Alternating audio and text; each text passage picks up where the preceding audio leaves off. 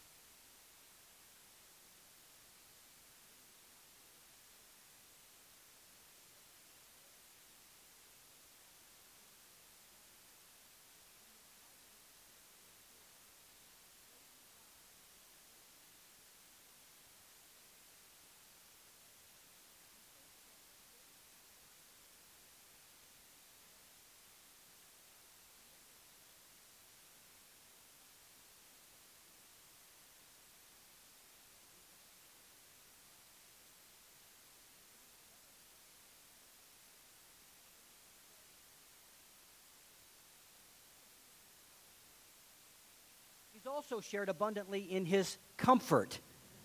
And that that experience has helped them to patiently endure the same sufferings. That, that same affliction that they have, as they transfer that to these Corinthian brothers and sisters, will be for their great benefit.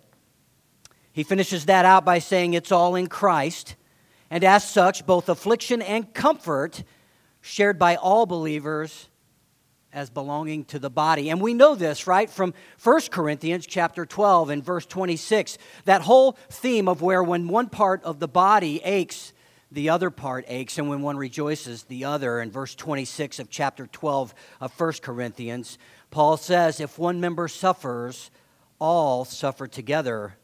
If one member is honored, all rejoice together.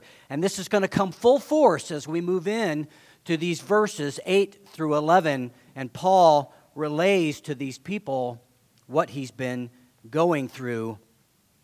Paul has written Second Corinthians out of joy. He has met with Titus in Macedonia, and Titus has brought him good news.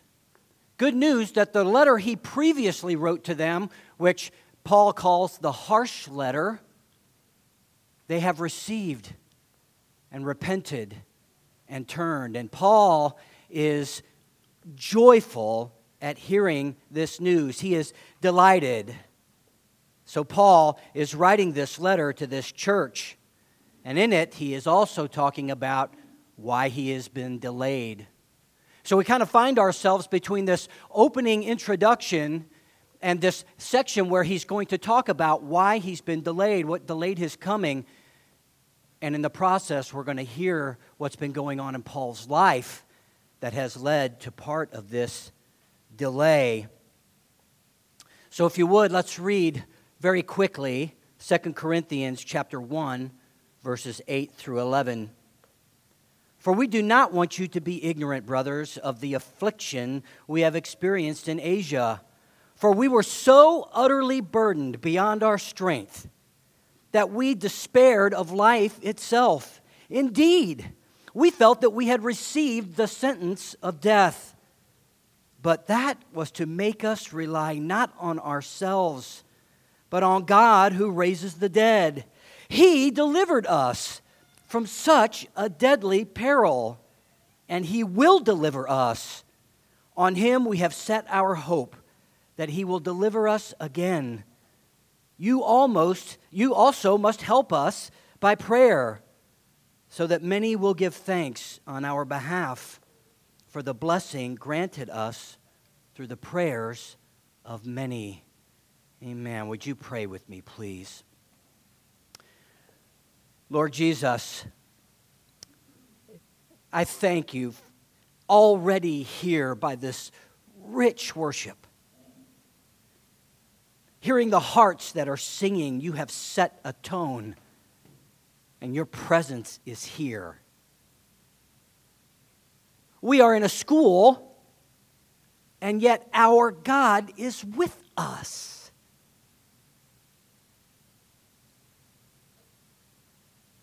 Let that sink into us for a moment. That the God of heaven is here. Pray that all that we do and say would glorify Him and lift up His name. In Jesus' name, amen. If I said to you, the pit of despair, what are you thinking about? Anybody here fans of the Princess Bride movies? Absolutely. The pit of despair is where our beloved Wesley, after being knocked unconscious, is drug into this hiding place, if you will, this hidden cove that they call the pit of despair. And he's going to be put on a machine that is going to suck the life out of him. And in part of that scene, Prince Humperdinck comes in and enraged over Princess Buttercup's love for Wesley, he grabs the machine and he throws it all the way up and absolutely leaves Wesley for dead, or in that case, mostly dead, right? But I wonder if we know where that term actually comes from. The pit of despair was not something created by the writers of The Princess Bride. It actually comes from comparative psychologist Harry Harlow, and he coined this phrase in the early 70s. The pit of despair was a, a device that Harlow created to hold rhesus monkeys. It was a very small cage, if you will, and it was solid steel, up and down, with only a grate in the bottom for the monkey's waist to fall through. The only way to even see in was through a small one way glass. The monkey could not see out, but only Harlow and his students could see in. The only interaction that the monkeys ever had was brief and momentary when food or water was placed in the cage. And he put them in this isolation. The top was even curved. A monkey could not climb the walls, as it were, to get to the top. In fact, it was said that they would spend the first day, almost 24 hours, till they were absolutely wore out, trying to get to this top of this cage to find some joy of something to hang on to. But that never came for them. After just 30 days of isolation, the monkeys were found to be enormously disturbed in 30 days, enormously disturbed. As the experiments continued, Harlow started to introduce elements of torture. And even now, as I read through this, some 40 something years later, it's actually hard to read what they were doing. Um, it's just disturbing. You see, in 1971, Harlow's wife died of cancer. And he watched her die being absolutely unable to do anything about it. He had no resources to help his wife. And he watched her waste away. You see, prior to these experiments with these monkeys, he was working with rhesus monkeys. And he was actually working on their maternal attachment, child to mother. But in the depth of his despair over his wife, he turned that research into isolation and depression because of what he was experiencing himself. Even after all that he had done, he felt he had not captured the essence of despair and depression, which he believes was characterized by feelings of loneliness, helplessness, and a sense of being trapped, or in his words, sunk in a well of despair. Now, I know it seems weird that I would bring this sermon to you today in a day that's actually a great rejoicing that you are here. And yet, I know that in our lives, we struggle. This confession of sin this morning was just wonderful. That we all sin in, in thought and word and deed every day, and we struggle in this life against our sin. And we need help we all can fall into depression and places that are dark. I wanted to use a psychological illustration because in this passage, Paul's language is really strong and it's very articulate. He is, he is using language that relays not just this outward circumstance that he has going on in his life, these, these threatenings that are, are bringing him to feel like he's at death's door, but they also incorporate the thoughts that go on in our minds, the psychological side, and it also brings in the emotional side. And isn't that what happens to us? When we begin to wrestle and struggle with life, all of life, it doesn't just affect us on the outside, it affects our emotions, it affects our minds, and it affects our spirits. This all comes and can come, and as we see in Paul's life, it can at times waylay us. And in this passage, we're going to see that God wants you and I to be self reliant or not self reliant, sorry, but to rely on God alone. Not self reliant, but to rely on God. But, but, but that's where we're always at, right? Oftentimes, even in the small things in life, we're relying on ourselves. And there's there just, just a whole slew of things that we don't even go to God with. We just don't take them to Him in prayer. But we need to rely on God because He is the God who has resurrection power. So, how does this passage show us that? How does God bring Paul to the end of himself? How does God bring Paul to the end of himself? And he does that, I would tell you, through this affliction that shows itself in two ways through difficulty and despair. Through difficulty and despair. despair. Paul opens up in verse 8 and he says, We do not want you to be ignorant, brothers, of the affliction we experienced in Asia. At first, I would say, note the tone. He calls these fellow believers adelphoi. This term is brothers and sisters. These are people who share the common bond of the Lord Jesus Christ, and they are dear to Paul. And it's as if he's beginning to draw them close because this is still fresh to Paul. This isn't very far removed from him. And so he calls these dear brothers and sisters to come in close. And the implication is that they actually know something has happened in Paul's life, but they don't know what it is. The details aren't there, but they, they realize something has transpired. And he's bringing them close. He wants to give them these details. And I would tell you that the word affliction shows up in 2 Corinthians no less than eight times. It is a theme that runs throughout, and it is important for us to note that. The afflictions Paul is suffering are those difficulties and sufferings in his life that come from outward circumstances. And in that opening line, when he uses the word afflictions, it, it's, it's often used with, with two other metaphors, if you will. It's, it's used in crushing grapes.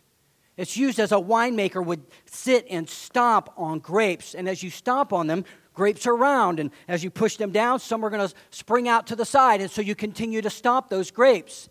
And more do that, and more do that. And you continue to stomp and stomp and stomp until you've turned it into juice and pulverized every grape. It's also used in, in making flour. Two great stones as, as the wheat comes down and begin to grind together. And they come out in the center of those grinding stones. And there are furrows in those. And as the wheat comes in and it begins to grind, these two heavy stones begin to crush the wheat. And as it does, the wheat moves out further and further, and it continues to be crushed, and it continues to be crushed, and it continues to be crushed until it gets to the outside edge of the stone and falls off. That's the strength of the term Paul is using here for his afflictions, these difficulties that are coming into his life. Now, we don't know them specifically. The text does not tell us any great detail about what these are, but we can kind of take step back a minute and look at Paul's life and maybe get some idea. Paul has written Second Corinthians between leaving Ephesus and arriving in Corinth. While he is away, he has heard the good news from Titus and he is writing this letter. If you can, turn to your Bibles to Acts chapter 20. Keep your finger in our Second Corinthians text, but Acts chapter 20, verses 1 and 2.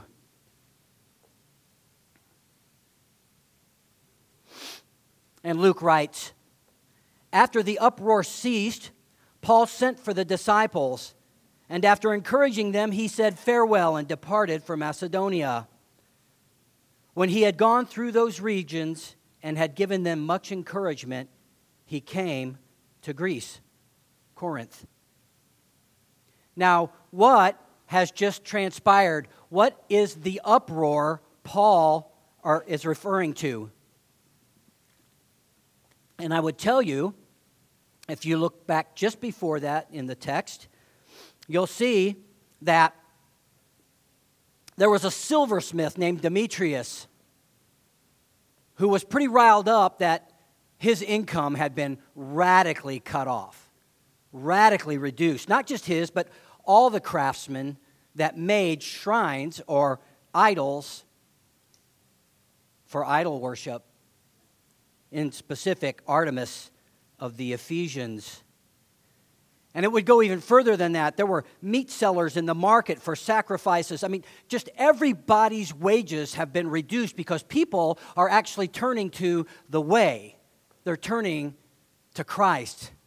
They're turning to Christianity.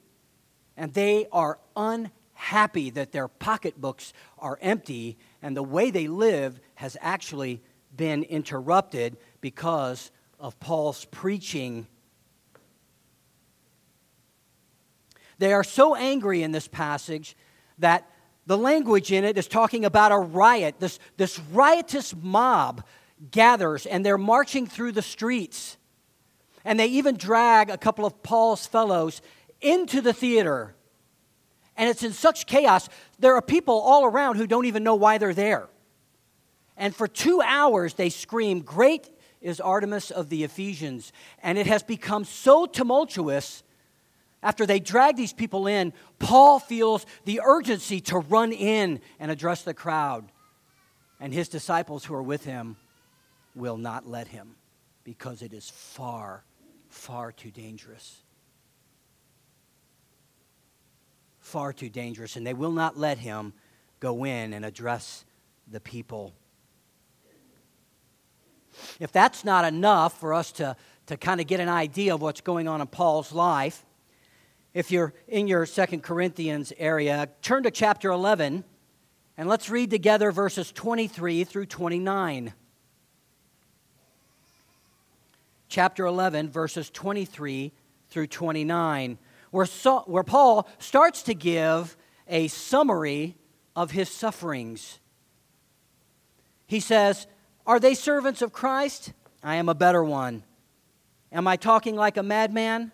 With far greater labors, far more imprisonments, with countless beatings, and often near death. Five times I received at the hands of the Jews the forty lashes less one. Three times I was beaten with rods. Once I was stoned. Three times I was shipwrecked. A night and a, and a day I was adrift at sea on frequent journeys in danger from rivers, danger from robbers, dangers from my own people, dangers from Gentiles, danger in the city, danger in the wilderness, danger at sea, danger from false brothers, in toil and hardship, through many a sleepless night, in hunger and thirst, often without food, in cold and exposure. And apart from other things, there is the daily pressure on me of my anxiety for all the churches. Who is weak and I am not weak? Who is made to fall and I am not indignant? And if you look just a few verses over from there in chapter 12, we read about Paul's thorn in the flesh, which he received 14 years earlier. Paul gets affliction. And the reason I bring all that up is because he's getting ready to tell us how these difficulties have brought him to despair. Really? After all of that? I would have been waylaid long before that. Long before that. But Paul is going to find himself in despair. A very real place that any of us, and even these young ones, can find themselves in this day and age. I've talked to countless moms and dads whose children are in harm's way because mentally they cannot keep up with all that is going on in their schools and in our culture. That comes home and that affects you and me as moms and dads. And we struggle against that. And we, we hear of little ones wanting to end their lives because despair has set in. And this isn't only for our little ones, this can affect any of us at any stage in life. And if we think it can't, we are not being real. It can happen to anyone. And Paul's words for us today are an, encourage, an encouragement. And I hope you hear it in the words of this sermon. There is a great encouragement for all of us. Whatever the affliction, Paul says he is utterly burdened. And that, that word that he uses there, I want you to picture it's, it's like these giant dump trucks that you see on the highway that are going to and from a construction zone, and they just hold tons and tons of dirt or rock or whatever it is. And imagine, if you will, that this truck is sitting there and it's and the, the bulldozer just continues to load it and to load it and to load it until all of a sudden all the airbags explode and it drops down on its axles. And now it is absolutely even unable to function or move or perhaps a ship. And you've seen these large container ships, right? They've been all over the news for the last year that they're stuck in the harbors. And it's like a ship being out in the harbor. And they continue to load these, these containers on, and they load it, and they load it, and they load it till the boat is all the way down to the water line. And if they put on one more container, it's going to take on water and begin to sink. That's the word Paul is using here for his afflictions. They are utterly burdened. But on top of that, he says it is beyond our strength. It's not just beyond their strength in this language, it's excessively beyond his strength. Paul, who has done all this suffering, says that this hasn't just taken him to the end of his strength and not beyond it, but excessively beyond his strength. Paul is at the end of himself. It's a burden that is so great that it makes one ready to fall. It has the idea behind it that it affects not just the external, but the psychological and the emotional too. He's strapped of every resource that in and of himself he has. That wasn't his only problem. Paul says we despaired of life itself. These tremendous difficulties have now led him to despair.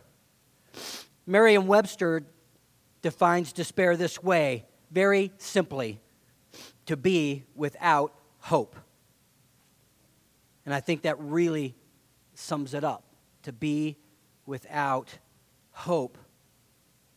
The American Psychological Association says it like this Despair is the emotion or feeling of hopelessness, that is, that things are profoundly wrong and will never change. They'll never change. In fact, there is a whole new field of study that's been taking place over the last, well, the best of my reading five years ago, it could be longer than that, called Death of Despair. Psychologists and counselors, they're all looking at this information because in certain areas of the culture, the death rate due to despair is up over 300%. And guys, if you're from your middle 20s into your 40s, you are the target group of that study. You wonder why there's not enough people to get all the jobs? Because men in that age group are taking their lives day in and day out because they're in utter despair. The Greek word here says to be without a way out, to be at a complete loss to be at a loss psychologically, filled with doubt and embarrassment. Isn't that interesting? That one of the nuances of this word is embarrassment. I have a friend who I spoke with who struggles with bipolar, bipolar disorder. And he said, Oh, I get that, man. I get it. And I said, Why? And he goes, Because when you struggle like this, it seems like you feel like you're telling the world, I can't handle it. And it's absolutely embarrassing. Absolutely embarrassing. That kind of thing breaks my heart. But Paul finds himself, him and his comrades find themselves in despair. They are, as it were, at the end of their rope. And I want to illustrate that for us, maybe something that's a little more tangible for us, maybe something we can relate to a little bit better. Say it's nighttime in your home. It's time for everybody to go to bed. Everybody's got their jammies on. Everybody goes upstairs. You close down the out, downstairs. You go upstairs. Everybody goes into their bedroom. It's time for bed. And after everybody's been in their bedroom for about 10 minutes and we're winding down, the smoke detector goes off in the hallway right outside at the top of the stairs. You open the door to go out to see if it's a false alarm, and there's smoke filling the staircase already. And you wonder in your mind, why didn't the other smoke alarms go off? The ones that are downstairs, why didn't they go off first? And you're starting in your mind to say, oh my goodness, did I actually change those batteries? Was I too lazy? Uh, oh, what peril have I put my family in right now, right? And all of a sudden, the mind engages in racing but it's going back and forth between now, what do I do? I have to save my family. What do I do? So you start, the kids and everybody start coming out of their rooms, and you look in the first room, and you look out the window, and there's fire. There's no way you can go out that room. So you grab people out of that room, you go to the next room, and you look in that room, and you go look out the window, and there's fire. and you can't go out that window either. So you go into the last bedroom and you have in your hand a rope, a temporary fire extinguisher. You can buy these all over the place, and you're thankful that you bought it now. And you get into the last room and you look out the window and there's no fire. There's some smoke down there, but there's no fire, and you're like, ah, we can get out here. So you put the rope in the window and you throw it out, and it's hanging down the side of the house. And you look at your kids, you look at your family, and you say, I'm going to go down first so that I can get everybody off the rope and make sure they get to safety. And as you're having this 10 second conversation, you climb out onto the rope and you begin to scale the side of the house. But halfway down, in the mere moments it took you to talk to your family, the rope caught fire. And it's only half as long as it needs to be. And you have come down and you're hanging on and you're trying to figure out what to do. You have no more resources. You're hanging onto the rope and it's a 12 foot drop to your death, or you burn alive. That's where Paul, that's where Paul finds himself in this passage. It's, it's, it's, it's unbelievable, right? I mean, it, it's hard to believe that.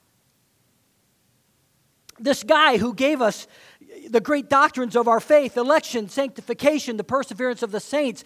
He's in this situation and there's nothing left, and he's holding on for all he has. And he's going to come to the end of himself where there's no strength, there's no mind, there's nothing left for him to hold on to. Despair doesn't differentiate by age. Suicides are rampant all across the age groups. Like Paul, we often try to solve our problems in our own strength. When the world seems to press in all around us, and it seems like a never ending barrage of financial woes, job loss, problems with the kids, a house fire, loved ones dying, illnesses in our wife or our children that consumes every moment of every day, and we almost feel like our life is over.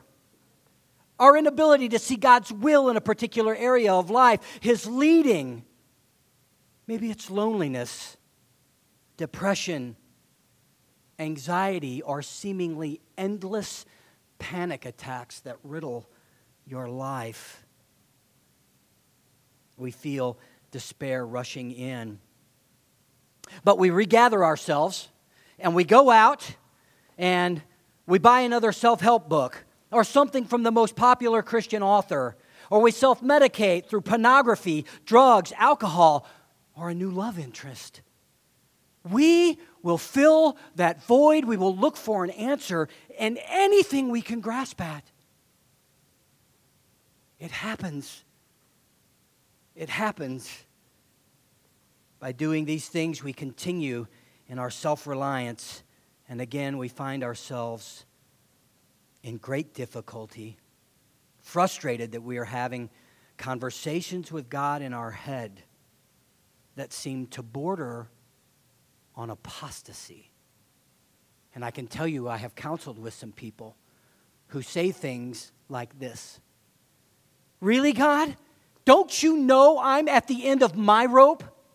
If you're sovereign and over all, this is your doing. I'm done. I'm done. Can't you see that I'm done? Help me. Or are you just a moral monster? I've heard people who have put their faith in the Lord Jesus Christ say these kinds of things because they're at the end of themselves. But praise God, He doesn't leave us there. He doesn't leave Paul there. Earlier, I stated that God will bring us to the end of ourselves. And we see that in the life of Paul, especially in verses 8 and the first part of 9. But I also said that we must trust in the God who has resurrection power. And that is you and me. We serve a God today that you guys have been wonderfully glorifying and praising who has resurrection power. He lifts us from the dead, as it were. And each one of you who claim the name of the Lord Jesus Christ know this because he came in in accordance with Philippians or Ephesians chapter 2 and he says you were dead in your sin and your trespasses. And the word he uses there is not thanatos, which is a word for dead. He uses the word necros, necrosis, rotting tissue. You were beyond dead and you needed resurrection life. And God came and he did that for you and you know what that's like. This is the God we can place our trust in. And Paul is going to walk us there and praise his name. Praise the name of Jesus. He doesn't leave us there. And Paul is now going to proclaim his trust, his hope, and his help of the Lord. Where he was taken to where he was through despair and through difficulty. And now in front of him is trust hope and help. Look at verse 9b, if you would. And there's that wonderful word of co- contrast, but, right? Just like Ephesians 2, but God, right? But, he says, the whole reason all that happened, that affliction that we were in, was that that was to make us rely not on ourselves, but on God who raises the dead. I hope you believe that this morning.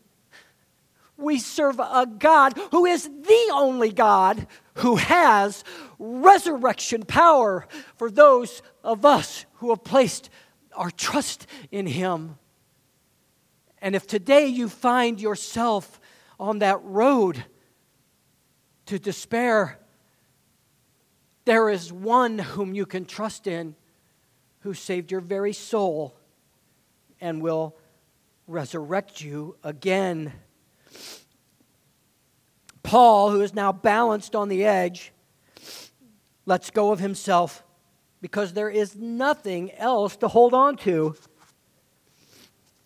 It's much like hanging on to that rope outside the window, and you're halfway down, and you realize there's no more rope, and you're hanging on. The heat is getting to you, and your hands are sweating. Above you, your family is frantic, yelling down at you, trying to help you. And below you is a fall to your death. You either have the choice of falling to your death or death by fire. And as much as you hold on and you cling to the rope, gravity is against you and the sweat on your hands you begin to slide down the rope. You're at the end of yourself and you let go. And you close your eyes, preparing to hit the ground. And Paul says, Jesus saved me. He didn't hit the ground, he didn't fall and die. Paul was saved by the hand of his God. He wanted Paul to know that as great as you are, Paul, you need to trust in me. Your self sufficiency is nothing in light of who He is. And we can often, often find ourselves in a place where we're calling all the shots and we're trying to navigate all the hardships of life. But God intervenes. Praise his name. He rescues Paul. Paul has a renewed trust, a deep and abiding trust, because God has saved him from impending death. It, it, was a death sentence to him. And he goes on to say in verse 10 by the end of verse 10, Paul has said, he delivered us from such a deadly peril that He will deliver us. On Him we have set our hope that He will deliver us again. to give you an idea where Paul's hope has now gone to, by the end of verse 10, he says, God delivered them from death in the past. God is delivering them from death in the present, and God will deliver them from death in the future. Paul's hope is absolutely renewed. He has come to the end of himself and he has put all of his faith and all of his trust back in his Lord and his Savior. The same place he wants us to be. Remember in that opening, he says, All these things, this affliction that we suffer, it's, it's for your benefit. He's relaying that benefit to them right now. I have suffered, and this is to your benefit.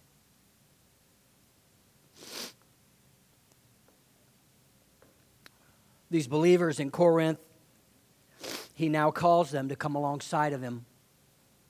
He calls them to come alongside in prayer.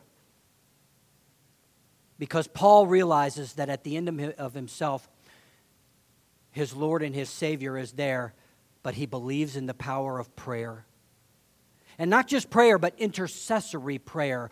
Paul is now calling these beloved, these Adelphoi, to come alongside of him and help him through intercessory prayers. He needs their prayers now and in the future so he calls on them by saying, You all, many, pray for us, so that many will give thanks on our behalf for the blessing granted us through the prayers of many.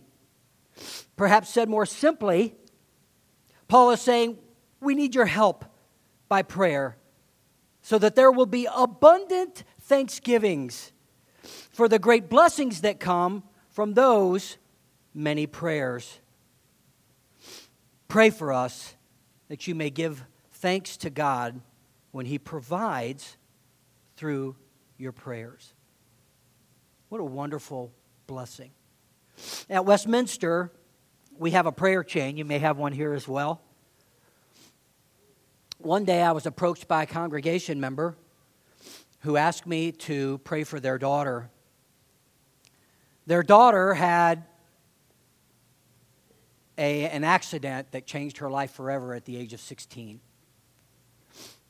And in some degree, blamed God for that accident and wanted nothing to do with God anymore. And her mom said she's kind of come to the end of the occult that she was really steeped in. And she said, she came to me and she said, she said, Mom, pray for me that I will find the truth. Not Jesus, but the truth. Little did she know they are one and the same.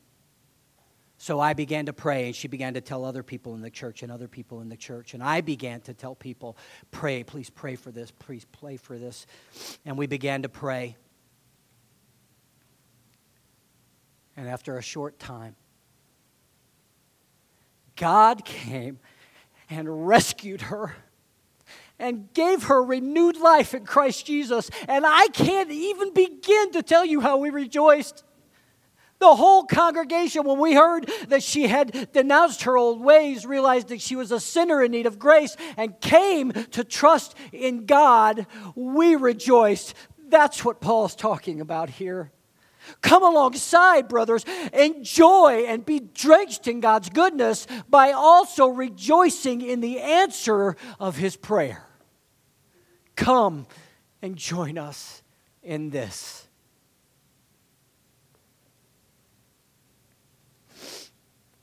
Paul informed these Corinthians believers of his exceeding affliction, his experience with him and his fellow workers in Asia.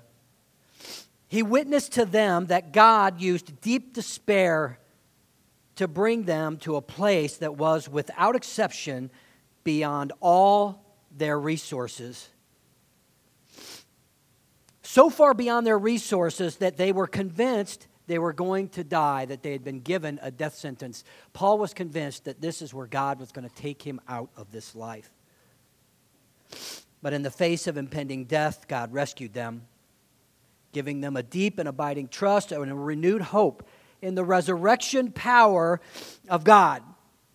It was not just trusting for the moment, but a life changing, implicit trust for the rest of their lives, which is why I wanted that Second Corinthians passage read prior to this, right? It is because of this type of instance in Paul's life, these circumstances, that he can say in chapter 4, verse 8, We are afflicted in every way, but not crushed, perplexed, but not driven to despair. Paul knows he, he no longer needs to despair. His trust, trust now is firmly anchored in the Lord Jesus Christ. You and I live in a world that is utterly broken. And it is broken in so many ways. So many ways. We live in a world that's filled with hatred, fear, anger, anxiety, social unrest, cancel culture, corrupt politicians, not to mention the very things that are going on in the lives of each and every one of you that impact you every single day. When confronted with all these, the trials of life, we can become overwhelmed as we try as we might, to rely on ourselves to grapple with it all to the point that it takes us to despair. We must realize that as we are so utterly broken, we have limited resources in and of ourselves. Absolutely limited.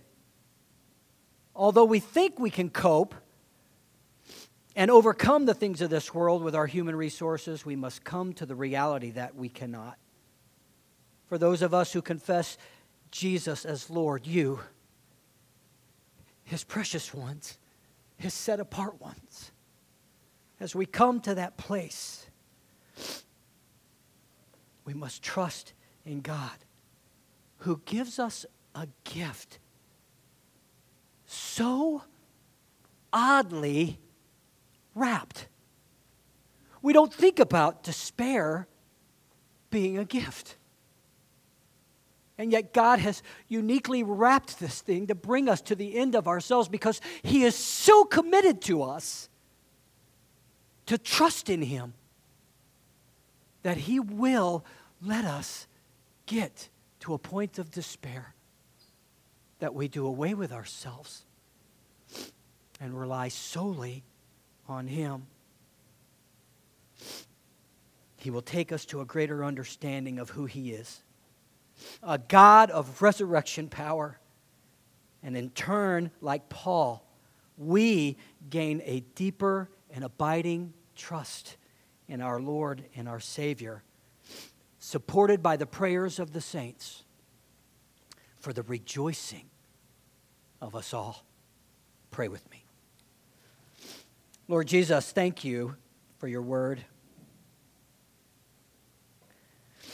Thank you that a wannabe preacher like me can sit up here and rely on the power of the Holy Spirit to apply, to apply, to apply, and to apply His grace to the lives of His lambs. Thank you. So I pray for these, your children, that we would place all of our hope and our trust in a Lord, our God who has resurrection power. Amen.